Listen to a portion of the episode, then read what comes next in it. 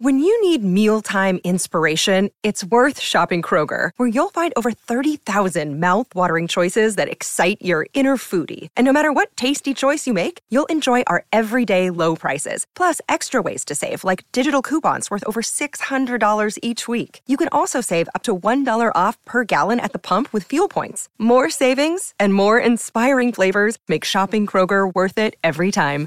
Kroger, fresh for everyone. Fuel restrictions apply. This episode is supported by FX's Clipped, the scandalous story of the 2014 Clippers owner's racist remarks captured on tape and heard around the world. The series charts the tape's impact on a dysfunctional basketball organization striving to win against their reputation as the most cursed team in the league. Starring Laurence Fishburne, Jacki Weaver, Cleopatra Coleman, and Ed O'Neill. FX's Clipped, streaming June 4th, only on Hulu.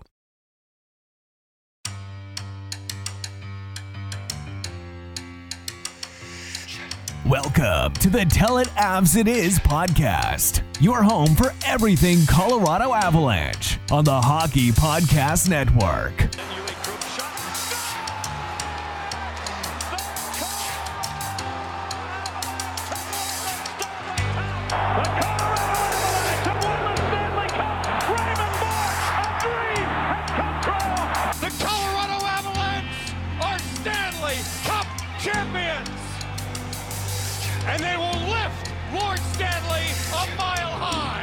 Here's your hosts, Griffin Youngs and Christian Boulay.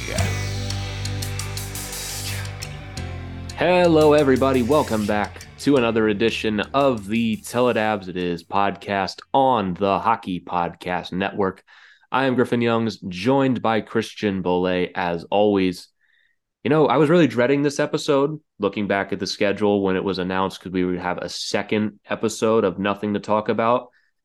Turns out a couple things have happened for the Avs over the last little while, and the league itself has been pretty nuts as we get over the first month of the season. But we're going to start with the Avs stuff because this is an Avs podcast. So we're going to talk about the Avs.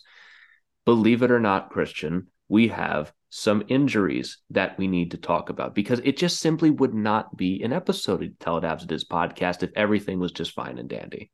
This is how you know Avalanche hockey's back. We're talking about injuries because that's just that's just how it goes for the Avs. Um, some big names hurt, but what else is new for this team? So we're gonna have a uh, a, a good time trying to uh, cover up for these guys. Yeah. So let's start with the big one. Val Nichushkin has surgery on his ankle and will be out for a month. That sucks. There's really no other way to put it. That seems like a shocking turnaround because wasn't it like he almost played last week? So yeah, like he's, what, he skated in? Finland. So I was under the impression he was going to play against Nashville coming up. And I guess they just looked at it again. And maybe it's just the kind of thing we were talking about is just just make sure everything is right and make sure you're all good before we get into really the heart of the season and most importantly the playoffs. It, it makes sense. It, it it does seem like this like I don't know why they waited so long if they knew surgery was an option because if you would have done it already you're talking 2 weeks into recovery and he's only 2 more weeks out. So maybe they were just trying to rehab it and hopefully they didn't need surgery and then I guess when they got back to to Denver it was determined that he needed surgery. I mean, maybe it was the kind of thing where they were going to see if it was getting better, and then it just wasn't getting better at all. So, figured bite the bullet, get the surgery, get him back in early December. I mean, December is when you're really going to start to need your guys. I think. I think for the rest of November, it's going to be tough, and it's not going to be easy. But you're you might be able to get away with it a little bit once you get to December, and it's game off, game off, game off every single day. You're going to need as many guys as you can get. Yeah, you're going to need them. So I mean it's it's going to be tough but we're already 2 games in. We're 2 and 0 without or no. How many games did he miss now? 4? 4 cuz he missed Too many. Yeah, he missed the Islanders and the Devils, and then the two with Columbus. So you're two and two without him, which, yeah, I mean, we talked about this on earlier episodes. Val has been the team MVP so far. Yeah, without question. I mean, in the month of October, Val was the best player. It, He jumped right out of the gate against Chicago and did not let up. He was the best player. He was a horse on the power play. Just an absolute driving force at even strength. Even with two line mates that were struggling so far to start the season, Val was at a certain point leading the league in both goals and points. Yeah, it sucks. We're not going to get the Val Hart and the Val uh, Art Ross trophy this year, which sucks. Maybe next year. Maybe next year we'll get them, But uh, yeah, I mean, like you said, th- there's no reason for cause for concern. I'd rather have this happen in November than in March. So just get this over with. Hopefully he comes back 100% healthy, which I'm assuming by doing surgery, this is basically like we're we're going to guarantee he's 100%. Um, and then, like you said in December, he has so many games to play that it's probably for the best that he's getting the surgery now. Oh yeah, if he if he has any rust to shake off in December, it will not take very long. Oh, no, I forgot last year that he was hurt and missed a pretty good amount of time last year. Oh yeah, I mean, was, he played the first game of the season, then basically missed the next couple of weeks. Comes back in early November, and all of a sudden the Avs' offensive problems were fixed. Yeah, they were fixed, and I don't think we need to worry about uh, Val coming back with rust because that dude seems like he has an un like an unbelievable work ethic. So yeah, it's a big time bummer, but it gives guys like Alex Newhook and Evan Rodrigues more of a chance to step up and get those solid top six minutes. Yeah, I mean, this is also you're going to be leaning a lot more on Artturi Lehkonen as we've been seeing over the last couple of games. He's basically going to be probably planted on that top line. Thank God we made that trade now because now we have neither Landeskog nor Nichushkin. Now it's going to be Lehkonen pretty much getting those all those big minutes with MacKinnon and Rantanen. You know who this is really big for? Martin Kaut. He gets yes. the goal in Finland. And now, congratulations, Martin. You are now an NHL player. You now have an NHL spot. Now it's not cute. Now we need you to consistently do stuff because now it's not, oh, give him time because he deserves it. It's because, no, we need you to play now. Yeah. And I think he's going to continue to play well. Uh, if Finland was any indication, he's getting trusted with more and more minutes. So hopefully he can keep up that hot streak. And no one can replace Val, but a committee can replace him. It's it's tough because we said about about Landeskog. Yep. Like, yeah, committee can replace him, and who's the chairman of that committee? Val Nichushkin. So now you are down two of the this team sucks to play against committee, and Lehkonen's going to be a big part of replacing that. Newhook's newfound confidence from Finland hopefully is going to play an important part of replacing that. Evan Rodrigues, he's already been getting very good minutes, but now he's going to get more. Just it's going to have to be what it's been for the Avs for the last several years. Is just going to have to be the next man up. Yeah, and I think they're going to fill in fine. I think if you play 500 hockey in November until you get Val back, you're happy with it. Um, because the schedule is a little bit tougher. Like that Carolina game on Saturday, seems like a, a pretty daunting task with the injuries we have and that wagon that is the Carolina Hurricanes. But I have full faith in this team. As long as Nathan MacKinnon and Mikko Rantanen are playing and Cale Makar and Devon Toews, you, you have as good a chance against any team as you do any other like team in the league.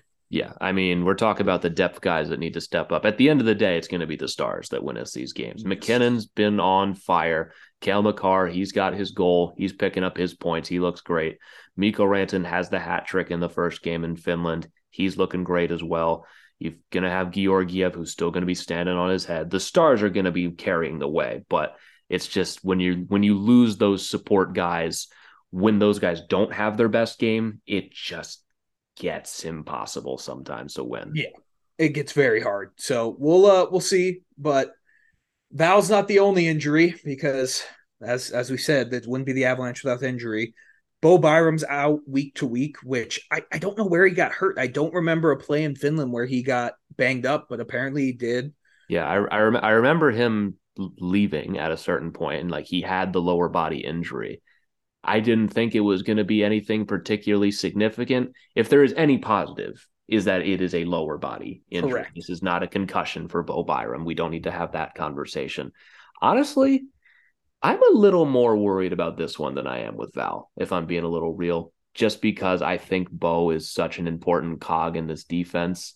And oh, yeah. I mean, we might as well mention it here too. Sam Girard's also day to day. And if that starts to carry over into a couple of games, all of a sudden we're talking about Devon Toews, Cale Makar, and then probably Josh Manson, Kurtis MacDermid, second pair. Oh, Erik Johnson. Erik Johnson. Well, I mean, Eric, EJ's a right D too, but if they, if True. they, they can play two right Ds together, there's no law against that. But Yeah, I mean, talking- super. we're talking about guys playing their correct spots. It's either Yeah. Jacob MacDonald or Kurtis MacDermid at that point. Yeah, I mean, you're probably gonna call up some guy from the from the AHL just to have that piece, but That's what I mean. Yeah. You gotta you gotta throw another guy down on the third pair, and who's that even gonna be? right, exactly. So the Avs are the D that is the best D in the league is missing two of its six. Like it's it's not you're missing it- a whole pair. An entire pairing. Yeah. So man, I know I I miss Jack Johnson, man. I know. we talked about him last episode. He's killing it in Chicago Yeah. right now. He's been a shot blocking machine. I wish we brought him back. Maybe we make a trade for him later on this year. Yeah, just a just a real feel good trade. But yeah, I'm I'm a little more concerned about this one than I am with Val, just because we really did kind of build this team around the fact that we have the best defense in the NHL and we have the stars on offense that can make up for a dip in scoring that comes from losing a Nichushkin and surviving without Landeskog. Byram has been a big part of this defense so far. Cale Makar and Devon Toews are going to continue to be the best pair in the NHL. That is without question. But then number three, all of a sudden, is Josh Manson. And I like Josh Manson. Josh Manson's not a number three defenseman. And Kurtis MacDermid is not.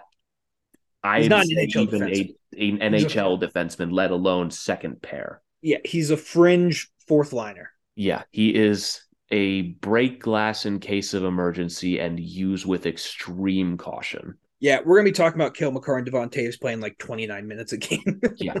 These guys, like when we when we play Carolina, Cale Makar and Devon Toews will play 30 minutes. Correct. Correct.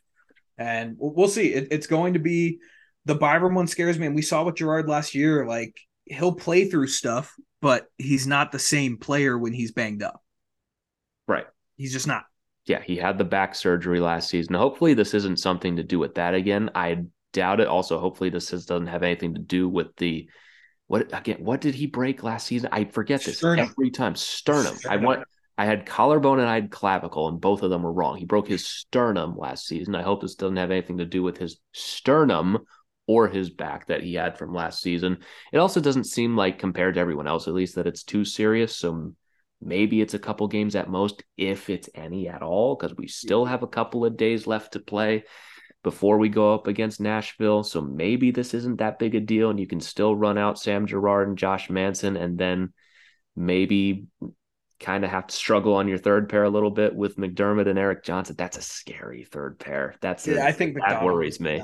I think MacDonald gets the nod. I I would hope MacDonald gets the call. I mean, EJ has been okay to start. He's been a good third pair defenseman. Yeah, he's been a he's been a third pair defenseman. He's been what he should be so far. I don't think Kurtis MacDermid is a proper partner for him. No, absolutely not. So, yeah, I mean, it's going to be tough. The injuries to the defense sucks, and you would have loved to seen a little bit more depth through the defensemen, but you you don't have that luxury like you did last year with Jack Johnson just waiting in the wings. You just don't this year. So, um, it's going to be tough. I, I hope Bo Byram it's just a week and maybe because we're going on what he wouldn't have played in almost a week and a half since since the last game he played at this point already. So I'm Yeah, hoping I mean, Bo stays okay, but we'll uh we'll have to see. So I'm I'm definitely nervous. Uh I think the Avs can handle Nashville, but Carolina could be a bloodbath. It really Yeah, could. I mean, Carolina's playing some good hockey right now.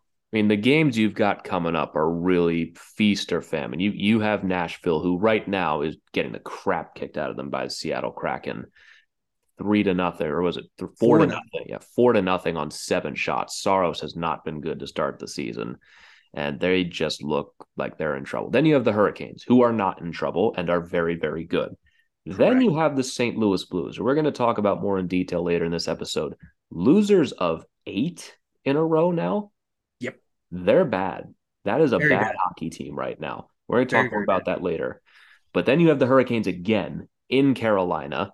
And then you have the Capitals, who, I mean, on paper, the Avalanche should not struggle so much against the Caps as much as they have historically, especially last season. The Capitals were one of only two teams to sweep them. But you go back already to earlier this season. Who was that other team? Columbus. Avs just swept Columbus. Maybe that bodes well for them against the Caps so far this year. Darcy Dallas. Kemp revenge game. Yeah, Kuemper revenge game. Then you have Dallas twice in this in this month. Those are two very interesting matchups. But sandwich in between those, you have Vancouver and Nashville. Again, very famine kind of games. And then you finish up with Winnipeg. So you've got a bunch of tough teams, but also a bunch of games that you still should win. Yeah, and that's why I'm thinking. If you can go 500 through this stretch with all these injuries, I, I think any Avs fan would take that. Yeah, I I want to see them win a couple of those bigger games. Though. Like I want to, I want to win at least one against Carolina. I'd like to see them go to Washington and beat the Capitals after the performance they put up last season. And to the games against the Caps were not their best last season, and the Caps are banged up to all hell. I don't see. I think they're the only team that can complain about injuries more than the Avs. Maybe yeah, they have forty million dollars on injured reserve. We'll talk more about that later, but I'd like to see them go to Washington and beat the Capitals. I think that would be a good thing for them. I you got to win one of them against Dallas. I think I think to me those are the two most important games so so far this season because Dallas is good. They have established that they are good and they are absolutely in playoff contention this season and probably top 3 in the Central so far I would say. I mean, given how St. Louis is playing, I think they're solid and yeah. Oettinger should be back by the time those games happen. I believe so. And hmm. Dallas has been Dallas has been treading water without him, which is more than I thought they would do. Jamie Benn has been playing better. Jason Robertson's been a stud. Dallas looks like a legitimately good team. You add Oettinger back into the mix, that's a very serious threat. So yeah. I'd like to, I'd like to win at least one of those games. I think they can. Uh, I really do, but it's going to be it's going to be tough, man. Like these these games without these guys is rough, man. It just sucks with the injuries, but I mean, I'm I'm hoping and praying that we just get the injury bug out of the way early. I mean, even though we know that MacKinnon's probably going to take some maintenance games, Rantanen's going to take some games. I don't know if Makar and Toews take as many because I I just don't know. But I mean, it's it's just tough for Makar to get hurt because no one can touch him. Yeah, so we'll see. It, it's going to be tough, but I have faith in the Avs team and I watch them just shock us and have like another November like they did last oh, year. Oh yeah, where they like they just walk one. through like all of a sudden Evan Rodrigues, Evan Rodrigues finishes November as a point per game player. Alex Newhook scores six goals. That whole that whole spiel. I mean, injuries while they suck on paper can sometimes be a good thing to wake the rest of the team up because hey, there's no Val safety net to save you here. You still don't have your captain. You don't have Bo Byram to eat up a bunch of defensive minutes. Sometimes in the big picture, it's a good way to get everyone really invested into their own system and into their own game because you don't have that that savior anymore behind you. I feel I feel like the MacKinnon injury last season in November was not a catalyst, but definitely reminded everyone that you have to do your job better than you would have to if MacKinnon's in the lineup. And then MacKinnon comes back, everyone's still doing their jobs, and the Avs are just running through people. Yeah. I it wouldn't shock me in the least if they pull this off and just go like have a crazy run. Um, but I, I think a guy like Alex Newhook, I'm really hopeful that this gets him really going. You've seen a little bit of it with uh, his trip in Finland, so I think he's going to really, really get going. And I would love. I'm I'm hoping for 500 hockey, but there could be some like they, they could surprise us. They really could. Yeah, I mean they definitely can. If they pick, they've got the three, the first three games of this trip at home. It'll probably be good for them to get some home cooking finally because it's been it seems like almost a month since their last home game against the the Kraken at this point on October 21st. By the time they play Nashville, will be November 10th, and yeah, it'll be good to get for them to get some home cooking under their belt again. I think they're going to probably be a little above 500 to end this month, but we'll see where it all goes. I mean, if Georgiev keeps playing the way he's playing, he could. I mean, yeah. I mean that. I mean that's the big fact. I mean, if Georgiev is just going to casually keep putting up like 950s every single night, I mean, Val, take your time. Yeah, we'll be good. So yeah, it's going to be tough, but I, I, have faith in this Avs team. Um, it's just atypical for the Avs these past like five years just to go through this. So. Yeah, it's it's like you said. Now now it really feels like an Avs season again. Now we're talking about injuries. How are we going to survive it? And we're going to be on here for the next three weeks talking like, man, how are the Avs doing this? They're just so good. Yeah, we're gonna be. This will be an old takes exposed when you listen to this, and the Avs go like nine and one in their next ten games, and you're like, oh, when Val comes back, can they even get better? Like, what, what do you mean? Yeah, like oh, Martin uh, Kaut, he's really turned into something now. That'd be hilarious. That'd be awesome if he does. So, yeah, I mean, I, I have faith in this Avs team. They'll be good. And if it's any indication, the rest of the Western Conference is stinky poo poo. So, yeah, I mean, because even if the Avs struggle, it's just really hard to concern me right now because yeah. the Western Conference stinks. It is a bad division. It's bad. There's no other way to slice it. Vegas, I would say, is the only team that has really established themselves. Vegas has looked really good. They're um, they're they're President's Trophy contenders. They're twelve and two. Yeah, they've looked really good, and if that team can stay healthy, I think they're going to be a threat in the West. Uh, the good news is we probably wouldn't have to match up with them until the Western Conference Final. So, well, I mean, they're twelve and two. We're one of those. Yeah, we, we, we went into the we went in there. We went in. Holy shit! We went into their building and beat them. We are the only team that has gone into Vegas and won a game this season. We are one of the few. Um, and they just they're getting solid goaltending. Eichels look fantastic. Uh, Mark Stone looks like he's back to the old Mark Stone. Their defense, while it's not a bunch of stars, I feel like they're they're playing at a very good level. Um, I think what they built is very sustainable for for success for them. So yeah, I mean Logan Thompson's at 930, Adin Hill's at 925. I think a lot of their shooting percentages might be a little high. I mean, you've got Chandler Stephenson shooting at 17%, Reilly Smith shooting at 14. I think they're going to cool off a little bit, but my fears about Vegas coming into the season have pretty much been squashed. That's a playoff team. That's one of the best teams in the West. They're a favorite to go to the Stanley Cup final. Oh yeah, they they could run away with the Pacific Division. They really could. They, they might already be doing that. Yeah, and I mean they went into Toronto tonight and beat a Toronto team that was playing better, um, coming off back to back wins against the Bruins and the Hurricanes. Uh, so they're they're on a what would we say eight game win streak? Yeah, they've won so, eight. We are are are we their last loss? It's possible. I believe I believe we are their last loss. They've won eight in a row. They're five and one at home. They're seven and one on the road, and they're they're already eight points up on the next closest team in the Pacific, which is the Seattle Kraken. Yeah, let's go Kraken, baby.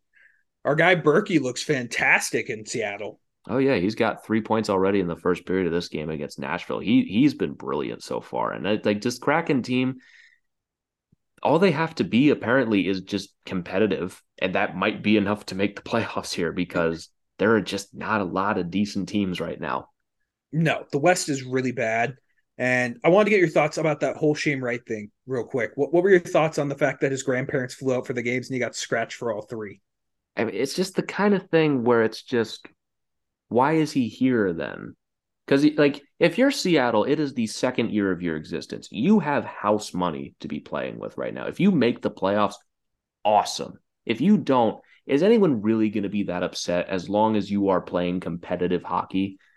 Shane Wright is going to be one of the futures of your team. Why are you risking a bad relationship with him 10 games into his tenure with the team? Just play. I know you don't have to play a guy just because his grandparents are in town, his family's in town. I'm taking that out of the equation. Just play the kid, see what he's got. Let him play in the NHL and let him develop his skills at a young age. And if you're not going to play him, send him down.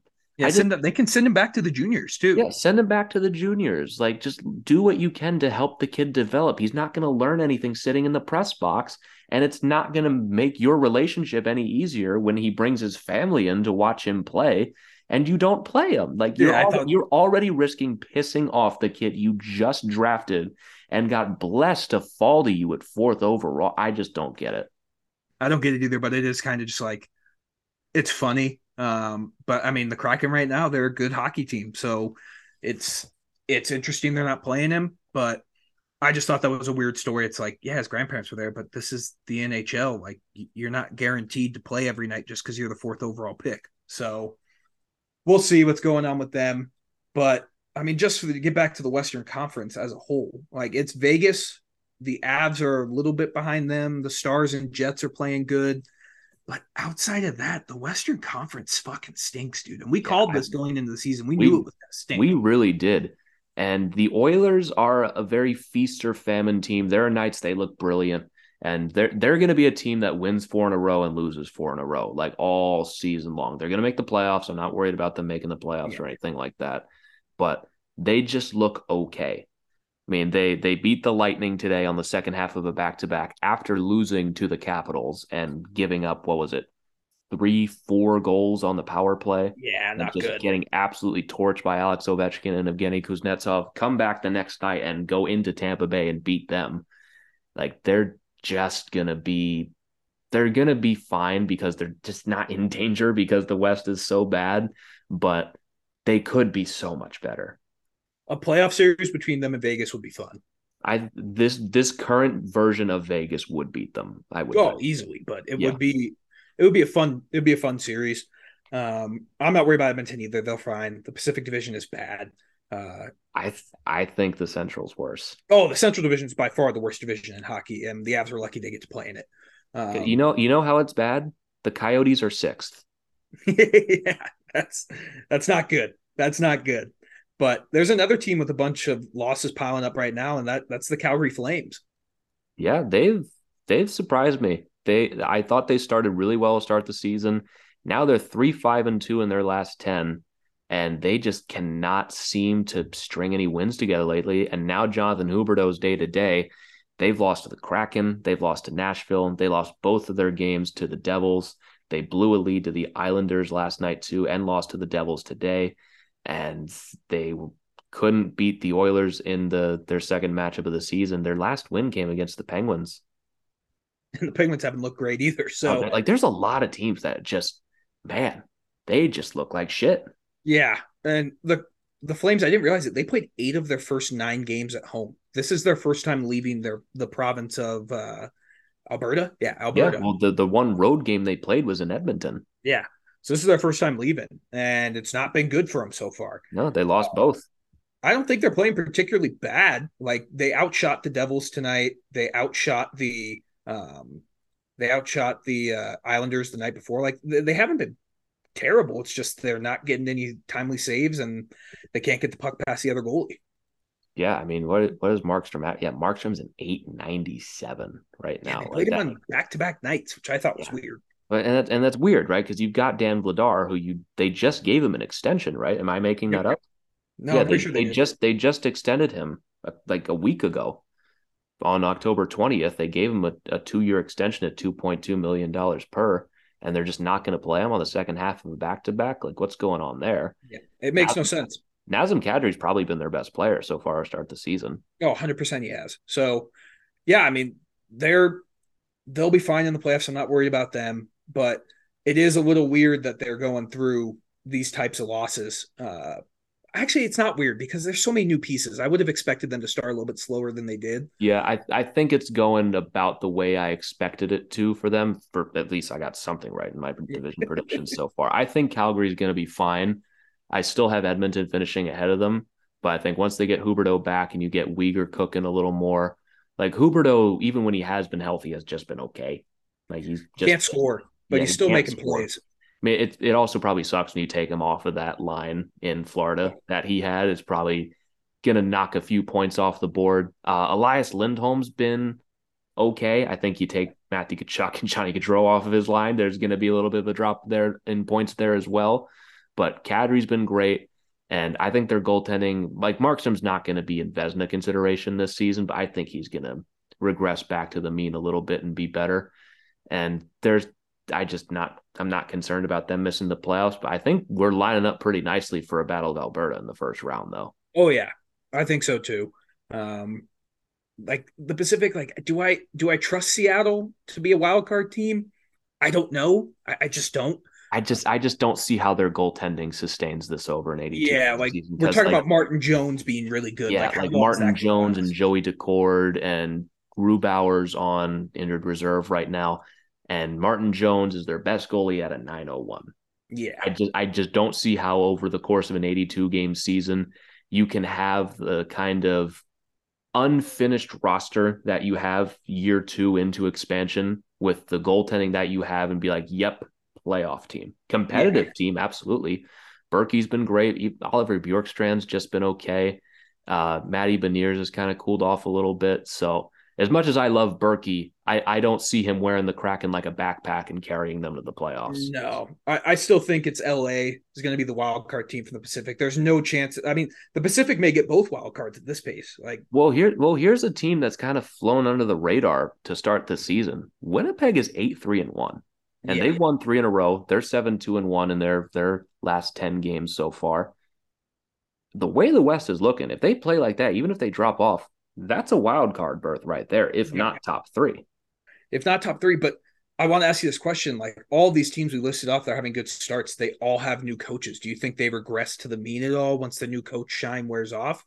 Um, I, I don't think Vegas particularly goes down because they have the players to sustain this, but Winnipeg. Plus, plus like, I just think they got a really good coach. Yeah, they got Bruce Cassidy. So I like do I think that Dallas can sustain what they're sustaining? It depends what Oettinger you get. Winnipeg, like, I mean, Hellebuyck started at what'd you say, a 932 is what he's been the start yeah, he's a, he's above a 930. He's been brilliant. Yeah. So it, is that sustainable? Um, we know that their defense in Winnipeg is bad. It, like it's really bad. But once that new coach shine kind of wears off, what happens to these teams, I just don't know. Um, Hey, everybody, hope you've been enjoying this episode so far. Interrupting to bring you a word from our sponsor at DraftKings Sportsbook. Hockey fans, it's finally time to hit the ice again, and thanks to DraftKings Sportsbook, an official sports betting partner of the NHL, you're in for the season of a lifetime. New customers can bet $5 on any team and get $200 in free bets if they win. The Avalanche starting in just a week against the Chicago Blackhawks for their home opener, going up against the Calgary Flames the next night, following that up just a couple days later against the Minnesota Wild. This season is going to get off to a bang right away and you can get in on all of the action with DraftKings Sportsbook every single night from money line to puck line to individual player props, no matter what you're thinking of, DraftKings has got it for you. And if that's not enough excitement, you can turn small bets into bigger payouts with same game parlays. Combine multiple bets like which team will win, how many goals will be scored, and more for your shot at an even bigger payout. And best of all, DraftKings is safe, secure, and reliable, so you can deposit and withdraw your cash whenever you want. So, what are you waiting for? Download the DraftKings Sportsbook app now. Use promo code THPN, bet $5 on any NHL team to win their game, and get $200 in free bets if they do. That's code THPN at DraftKings Sportsbook, an official sports betting partner of the NHL. Minimum age and eligibility restrictions apply. See show notes for details. Now, back to the episode. I think I think for Winnipeg, I don't trust I don't know if I trust them to finish top 3 in the Central. I still think Minnesota is going to scratch and claw their way back in there. Oh yeah. But underneath Minnesota and Winnipeg is Chicago, Arizona, Nashville and St. Louis all of them I would not say are particularly good right now. No, no. St. And I mean, unless St. Louis really turns it around, I don't think St. Louis makes the playoffs this year. And no. I think they end up trading O'Reilly. They're they're three and eight right now. They've lost eight in a row and they look bad. They look like trash right now. Kyrou is getting minuses every single time he's on the ice. Neither Binnington nor Greiss can make a save. And they gave up five goals to the Flyers today. And I know yeah. the Flyers are not the joke that I thought they were going to be this season, but the Flyers do not score. They don't score. They just do not give up goals. And that's why they're decent right now because Carter Hart's been brilliant. But that's a team that's had 28 goals coming into today, which was behind Columbus even. And the Blues are the only team with less than that. They have 23 goals in 11 games, man. Dude, did you see that stat about O'Reilly? He has like one point and he's minus like 20. Oh yeah, the the, the Blues are a nightmare to have on any fantasy team right now. Like yeah, I, I, I drafted Kyrou relatively high in both of my leagues. I've had to drop him in both because he has been like single handedly sinking me. Ryan yeah. O'Reilly has been an absolute nightmare. just about in every which way every time he's on the ice. I mean, even a guy like Robert Thomas, who I'm really high on, is just been kind of treading water. Like there's not really been any saving grace in St. Louis so far. There hasn't, and I just we we joked about this on a couple of episodes where the uh, analytics had them down so low. The analytics may have been wrong about them too because they are just an absolute dumpster fire.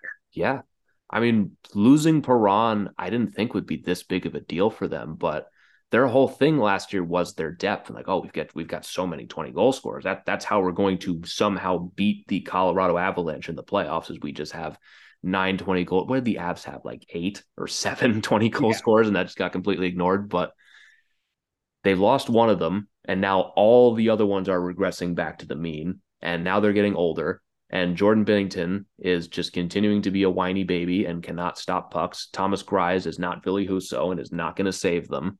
And I mean, Justin Faulk has been like one of the only good players on the team so far this season. Like just everything has gone wrong. And I know we're getting very off off topic from Winnipeg, but my just circling back to my point about the Jets is even if the Jets do regress a little bit and that Rick Bowness shine wears off, if they're just getting good goaltending from Connor Hellebuyck and they can get more from from Kyle Connor and just get good depth, that's fourth in the Central, and yes. that's at least probably to me good enough for a wild card.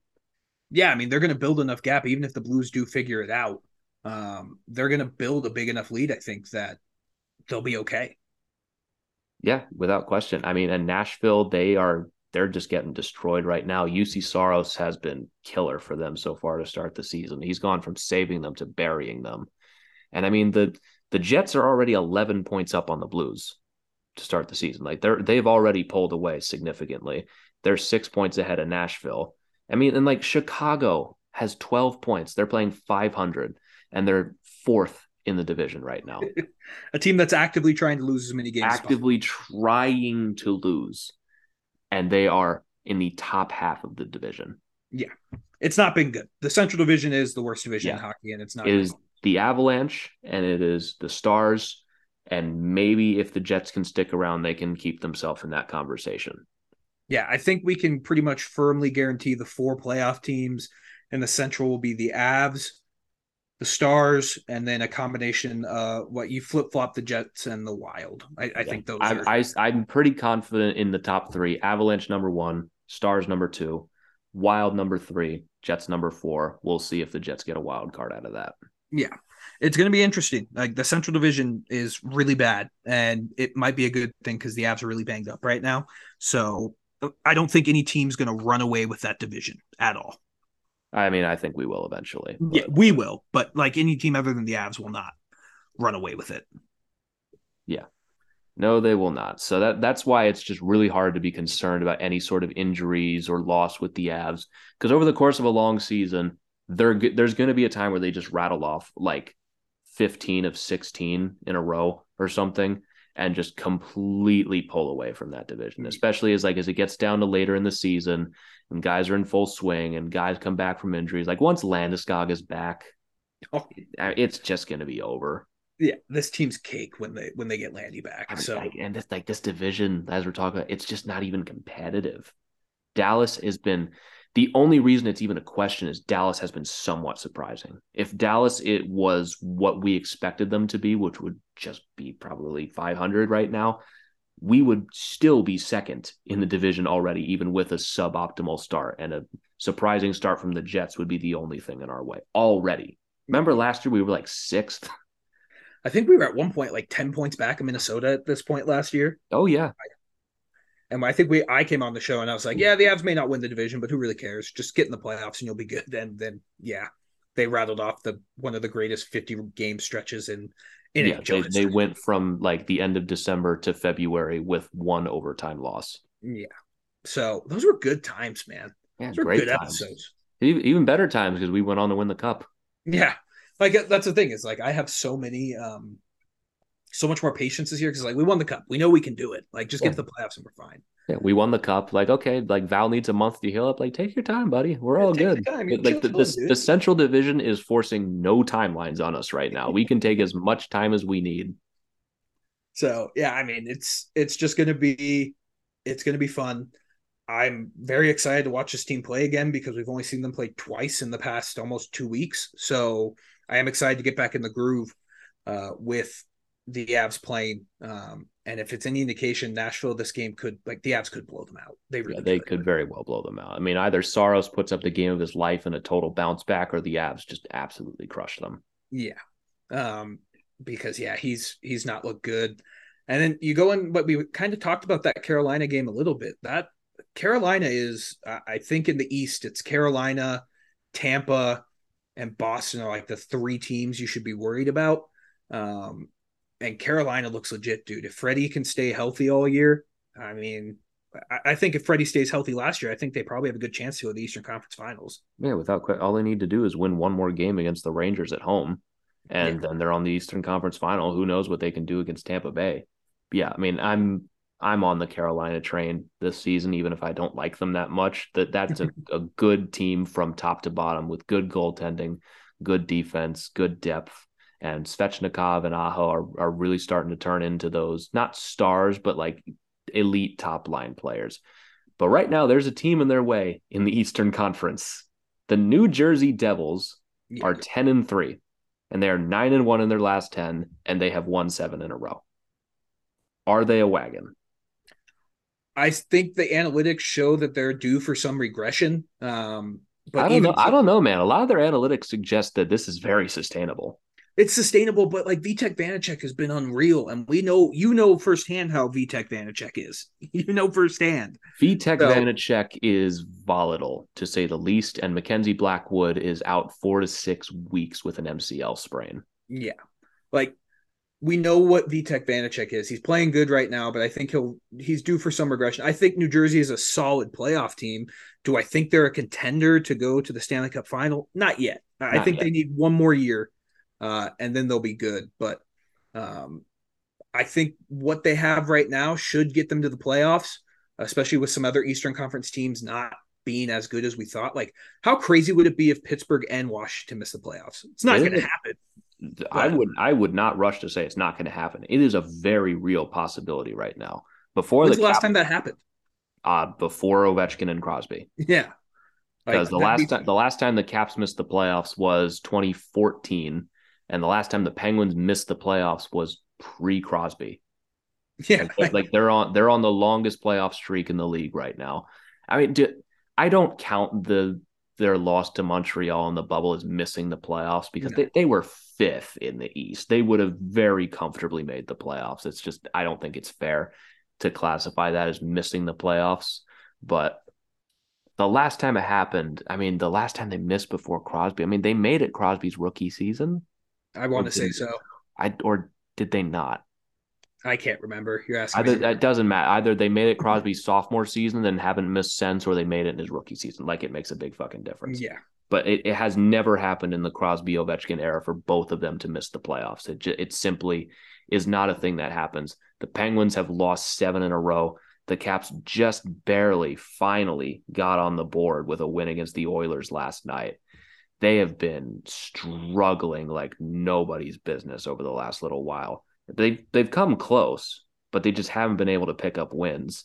They lost to Carolina in a close shootout. They lost to Vegas in overtime. They lost to Detroit. If they did not beat the Oilers on Monday, losing 3 to 2 to Arizona, blowing a 2 to nothing lead and losing with 30 seconds left and not even getting a point out of it, would have been my breaking point. I was so resigned to the fact that we were going to lose the Oilers. Then Ovechkin just has an absolute vintage night, and Kuzi finally has four points and picks up his first two goals of the season. Tomorrow, the Capitals and Penguins play against each other. That is going to be a very fun game. Is it in Washington or in it's Pittsburgh? In, it, it's in Washington. Okay, all right. I feel good about that. But like you said, the Eastern Conference right now, if the playoffs started, both Florida, the Rangers, the Capitals, and the Penguins will miss the playoffs. That's four of the eight last year. Yep. And you would have Detroit, New Jersey, and the Islanders in. And Philly. and Philly. Yep. Philly would be first wild card right now. Tampa would be a second wild card team. God, could you imagine if that were to play out? Could you imagine if Boston has this great regular season and they get Tampa in the first round? Yeah, that that's a that's a rough ask for them. Yeah, but. Yeah, I mean the East is it's so different compared to the West because the East has legitimately really good teams and the comp like the divisions are really good, but like you know the you hope the Rangers are going to turn it around. I they are kind of middling around 500. Like they blew a two goal lead in the third period to the Islanders tonight. Uh, Buffalo's cooled off a little bit, which sucks. Um, yeah, they've they've. It seems like the. I think the Sabres they've cooled down. I don't think they're gonna make the playoffs, but they're no. just such. They're so fun. They're just yeah. so fun. They're really fun, and like Florida, I, I think they're a good team, but they they just they're not winning right now. They're just missing a certain spark. Like they yeah. they don't have the feel of the Panthers from last season. They're not the offensive dynamo that they were. Obviously, not having Huberdeau hurts that too. And Matthew Tkachuk just can't stay out of his own way. The guy no. just refuses to let himself stay in the lineup, and they just they just don't have depth, and their defense stinks. Like, yeah. Uh, who is Matt Kiersted? That's who is who is this? Who That's is a great this? question. Who is this person that is made up on cap friendly right now? This is not real. He's not real. Can you tell me when he was drafted? No, you can't because he is undrafted. Okay, liars. You yeah, made him up. You pulled him off the streets. And like Eric Staal is playing, or is it Jordan or Eric? Why am I getting the Staals mixed Eric, up? Eric. Eric. Uh, he's playing significant minutes for his team, and he didn't play last year. So he, he signed his PTO, and they didn't even sign him until like recently, didn't they? Yeah, like he's he's playing big minutes. Yeah, I just, they signed him October 21st. They had him on a PTO, did not sign him to start the season, and then signed him once the season began. Yeah. I I don't know. Like Florida just doesn't really I don't think they're a cup contender at all. I, I don't think so either. I mean, ser- serious team. I think stuff has to go wrong for them to really miss the playoffs still. But they're going to get. Imagine if they missed the playoffs and they gave away all of those assets. Could you imagine? no first round draft pick until 2000, potentially 2026, but at the earliest 2025. Yeah, like it's crazy. They gave, up, they gave up all of that just to barely squeak by the Capitals. That horrible Caps team in the first round that probably still should have beaten them. Yes. And then just to get absolutely slaughtered by Tampa of yeah. all teams, of all teams with the Panthers to get killed by. It was Tampa. And they gave up all of that for Claude Giroux. And they gave up all of that for why am I blanking on his name? Ben Chiarot. Yeah, Ben Chiarot. They gave up all that for those two guys who aren't even there anymore. Yeah. That's not going to go over well. No, but yeah, I mean, the East is good. The West stinks. Um, and the Avs will be just fine. So don't don't worry about it. Don't sweat these games too much. Just go out there, win some hockey games and you'll you'll be fine in the West. Yeah, I mean, as long as the process looks good. I mean, you don't want to lose to Nashville, you don't want to lose to St. Louis or Vancouver or any of them like that. But like if you go out against Carolina and you lose three to two, like as long as you look good and your stars look good, Martin Kaut looks good, Newhook looks good, then you're fine. In the yeah. big picture, all that really matters is your positioning in the first round and just how the systems are rolling along. Because if the systems are rolling along and you start adding those pieces back, you get Nichushkin back, you get Landeskog back, you get Byram back, you get Helm back. We'll see if we're even missing Girard for any sort of extended period of time. But once you get him back, things are just going to start to roll. And again, I think the trade deadline is going to be a very important time for this team because I think there are still things that they need. Because now we're oh, okay. looking at the defense, two guys down, and you probably need a much more comfortable seventh. I think Agreed. I think that much is certain. I don't think you need to replace anyone in your. I think Jack Johnson makes a lot of sense. Too. I think he does. he I think he does too if they're willing to do that. But I don't think you replace anyone in your top six. We'll see how EJ lasts throughout the rest of the season. I, I just can't see them getting to a point where they feel the need to replace him. No. But if if it had to be someone, it would be him. But even then, I just don't see that happening. On offense, probably still needs some pieces in in that bottom six. third be, and fourth liners. Yeah, third and fourth line to be more comfortable. But like, I think that's it for the most part. You just you get healthy, you add another piece or two into your bottom six, maybe a seventh defenseman, and and you're mm. fine going into yeah. the playoffs. The thing is, is like I don't think there's going to be any pieces like a big piece like there. Like it's too early to tell with the trade deadline who's going to be a big piece traded. Like would you know what? I think there's no way it happens, but if you could get Ryan O'Reilly, he'd be sick on No, this. no shot. There's no shot. Literally no But- chance. He'd be fucking sick with the Avs. Could you imagine? Like we already Oh, know yeah. what he is. Like, can someone send us a Photoshop of Ryan O'Reilly? Dude, I still have a? Ryan O'Reilly jersey in my closet. Like I could bust that bad boy back out.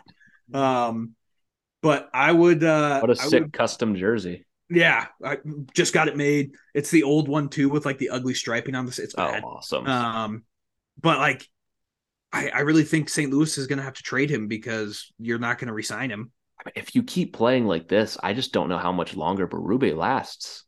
I mean, because Yeah. like this, this just seems like the kind of team. Like I don't know how you fix this. Like you're not trading a guy and things are going to get better. This is not. It's not all on Jordan Binnington. It's not all on Thomas Grimes. It's everyone. And when it's mm-hmm. everyone, it comes back to someone, and that's the coach. And I, th- I think Berube's a fine coach, even if he is a little bit of a whiny baby. But I think he's a fine coach. I mean, he brought him to a Stanley Cup in his first interim season, but they got to win a game soon. Like that that game against the Avs, we might see the most desperate St. Louis team. Like that Oh, that could be a very serious game. Hundred percent, they could be, but I don't know, man. If Ryan O'Reilly's available and you could get him, there's no chance. I, I'd I, I simply cannot imagine Ryan O'Reilly, as good as we are, would be too pleased with how things had turned out. Actually, here's an interesting conversation. I know the Blues won the Stanley Cup after they got Ryan O'Reilly, but the Sabres ended up doing pretty well in that trade too. Oh, with yeah. Thompson. And I wonder how we're going to look back at that trade historically now. I do too, but I it would be such a full circle moment if he came back. Um, I still think Jonathan Toews. Oh Jesus. Um, sorry, I'm sweating out Maction might right here. Um, I still think that Jonathan Toews makes a lot of sense for the Avs, which I, sucks. I mean, the more I've thought about since we had that conversation, I just don't know how we make that money work. Even No, there's no way. Retained, I, th- I I think you'd have to get a third team in there, and then once you're doing that, like then I don't know, like it, it would. I think it just makes more sense for a team with a little more room to make a Toews trade or something like that, especially when it comes to like a Patrick Kane trade as well. But like, see, th- this is my overriding point: is I don't think that there's like a big fish out there that the Avs necessarily need slash I just I think we kind of proved we don't need to. right. And uh, it's also when did we know Artturi Lehkonen was available? Like a week before the trade deadline last year, and I am I immediately came on here and was like, we need to get this guy immediately. Like we we did not even know he was available coming into the trade deadline. All of a sudden Right. he was. Now all of a sudden he's Nav. And then you look at another guy like Josh Manson, like we considered him a possibility maybe, but you need to really wait until the trade deadline to see how certain things shake out. Because St. Louis could be a team that just really turns it around. Buffalo could be a team that all of a sudden like sinks into the dirt.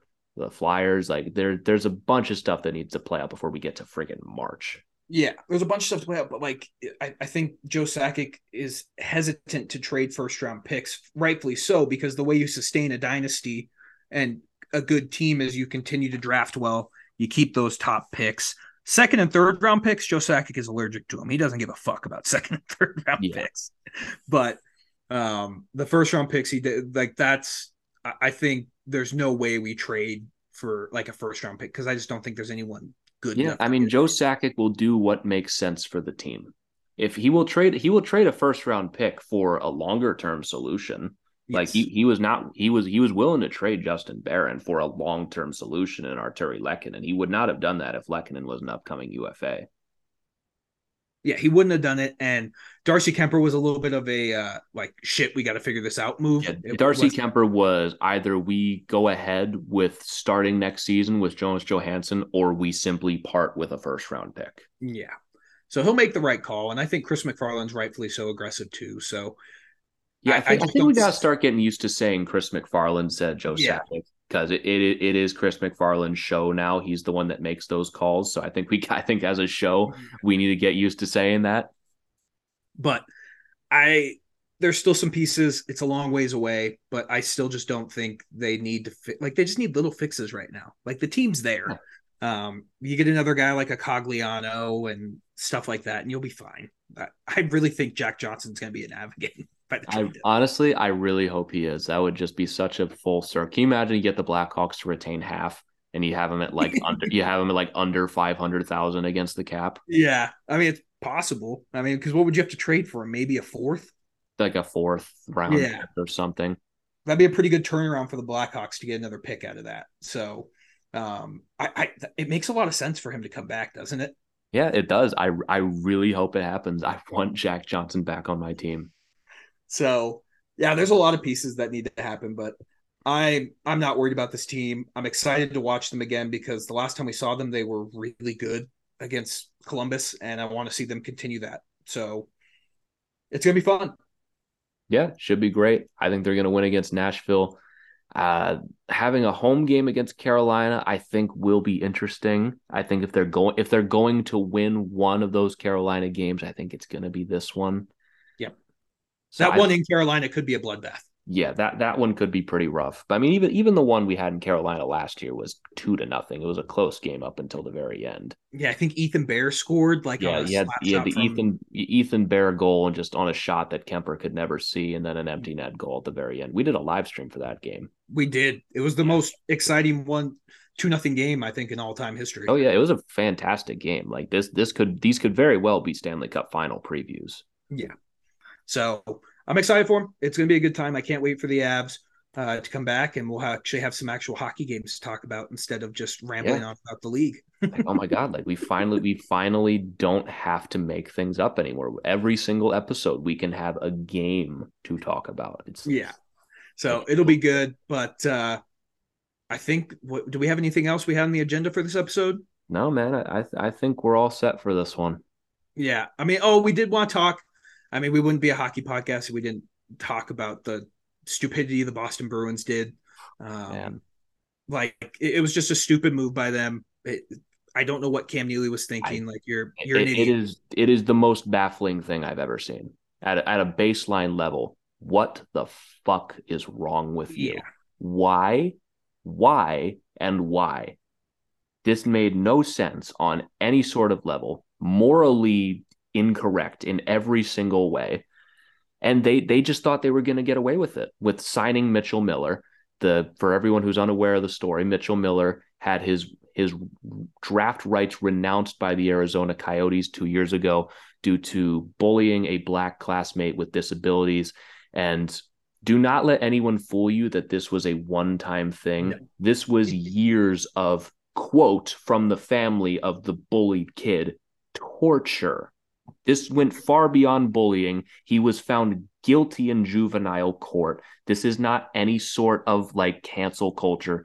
This is a justice that took place. And the Boston Bruins thought they were going to go outside the system and sign this kid and just wait for the the storm to blow over.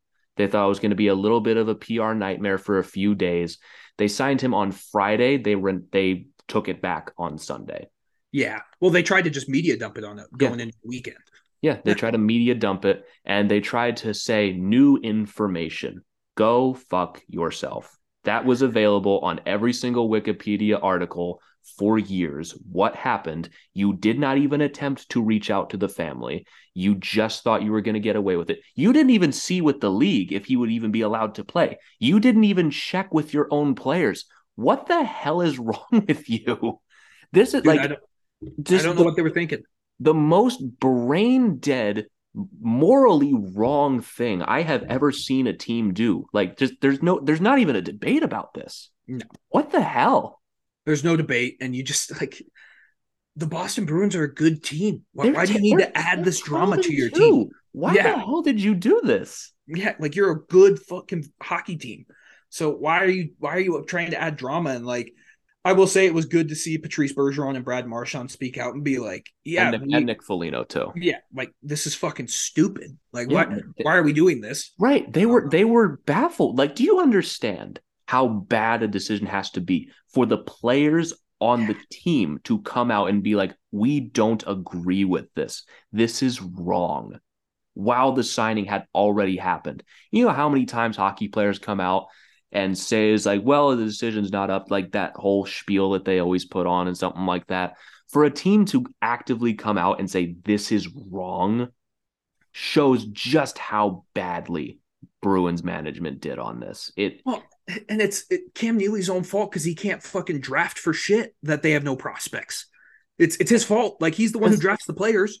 Because like even I the Arizona Coyotes, as horrible as the thing as they did for drafting him, I'm willing to cut them a little bit of slack because it's the draft. You have a ton of players, and I'd be willing to understand that maybe you did think this was an isolated incident. As horrible as it is that you would still make that draft choice knowing that you took it back.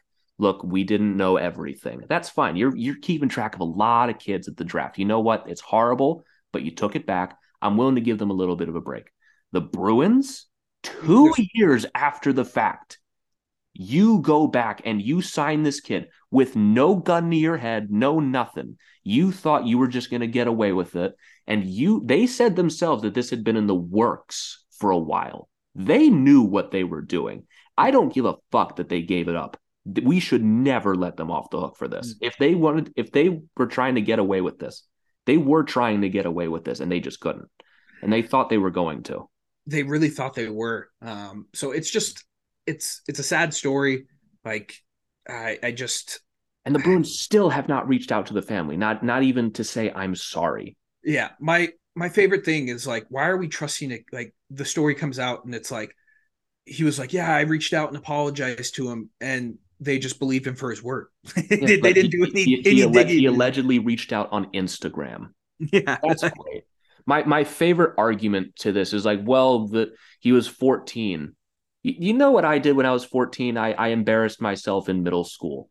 You know what? You know what would happen if what came out when I was 14 like was revealed to the public? People would call me a loser. They wouldn't call me evil. Yeah, I wore jean shorts in middle school when I was 14. Like I wore jean shorts, a polo, and you remember those big bulky DC shoes? Like I, Yeah. I wore those. Like that. That's what I did as a 14 year old. Oh, played you- in you're telling me you didn't torture disabled classmates? Mm-hmm. Because apparently everyone did that, according to some people. The Yeah. fuck is wrong with you? Yeah, no, it makes no sense. Like there are certain t- things that you should get like a second chance, but this is not one of them. The, the NHL is a privilege. If you want a second chance, go work a nine to five like everybody else. I gotta like, yeah, it's it's just a sad story, and I'm glad that he's not going to play in the NHL ever. Um, and I'm honestly surprised that Gary Bettman and them were like, yeah, we wouldn't have let like, like the NHL is pretty stupid, and they are like, 'Cause, I mean, Jeremy Jacobs is one of the most prominent owners in the sport. I mean, we we had the conversation about team words recently, and Jeremy Jacobs and the Bruins are are very much up there. For Gary Bettman, who's essentially an underling to Jeremy Jacobs and the owners, to be like absolutely not. Again, shows the ridiculousness of this signing and that the Bruins didn't even check with the league. The AHL was not even going to let him play. Yeah. They they did not consult anybody before they did this. It's the most baffling thing I've ever seen. It's not even like Mitchell Miller's that good. no, My thing about this is that it literally just felt like spitting in everyone's face just for the sake of it, for no discernible reason. It's not like Mitchell Miller is the next Bobby Orr. He's like a decent prospect, I guess. He was going to be like a second round pick in 2020. Like, okay. it, it makes no sense. Like, it was just like wor- worth this? Did you But- really think it was worth this PR nightmare? You thought you were going to get away with this? what is the PR team doing? I don't honestly. I feel bad for them because if they they were not consulted, if they didn't No. consult the league, they did not consult the PR department. No, because like th- th- this is why you have PA depart or like PA departments or PR, not PA, PR departments because they would have told you like, hey guys, yeah, th- this is not going to end well. It's like, hey, uh, you are out of your fucking mind. You are insane. You are out of your mind. Absolutely not. I I don't know, but yeah, I feel like we kind of had to talk about it because it is a pretty big hockey story. Um, and and with the Avs kind of not having a ton of games, I, I we did want to talk about this uh, because it is just a sad story. Um, and makes no sense how a professional team can can look past that. But I think we'll end the episode on that. Um, we have some Avs games to cover next time we come on this one, so I'm pumped about that. It's gonna be so much fun. We can actually talk about some hockey for once. Yeah. So And if you want to go to one of those games, Griffin, I was just looking on SeatGeek before, the tickets for the price for the Carolina game, which I think is going to be a uh, fantastic hockey game. Take a guess how much they're going for on SeatGeek. Uh too much, I would think. Nope, not too much. You got you got to give me give me a guess here, man. Come on. All right, I'll, gi- I'll give you a guess. Uh, ninety bucks. 90 bucks. Yeah, that would get you a pretty damn good seat in the arena. Uh, because where I'm looking at right now, uh, they're starting at $63. So so you know what you can do. Yes, You know what you what they can do. You can go out and get some of those seats, sixty three bucks a piece, ninety bucks a piece, and you can use promo code Tell It Avs It Is for twenty dollars off your first order of fifty dollars or more. So you could be potentially getting in to watch a Stanley Cup final preview for under fifty dollars. I mean, that sounds like a pretty good deal to me. Sure you do. And if you want, there's seats in my section, and you can sit close to me and watch me be an absolute lunatic at the game. So And that I mean, itself is worth the price of admission. that's worth the price of admission. 326. That's where I'll be. Um, so yeah, use promo code TELEDAVS. It is at SeatGeek. We love SeatGeek, number one ticketing app in the world. without questions. Again, promo code TELEDAVS is for $20 off your first order of $50 or more. If you want to follow us on Twitter, you can follow me at G Youngs NHL, and you can follow Christian at Christian underscore belay and follow the show at Tell It Avs It Is. But again, thank you all so very much for tuning in. When you hear from us again, we will be talking about hockey games that the Avalanche have played, and it will be every episode for the foreseeable future. So thank God for that. And thank you all so very much for tuning in. And we will catch you all next time. But until then, let's go, Avs.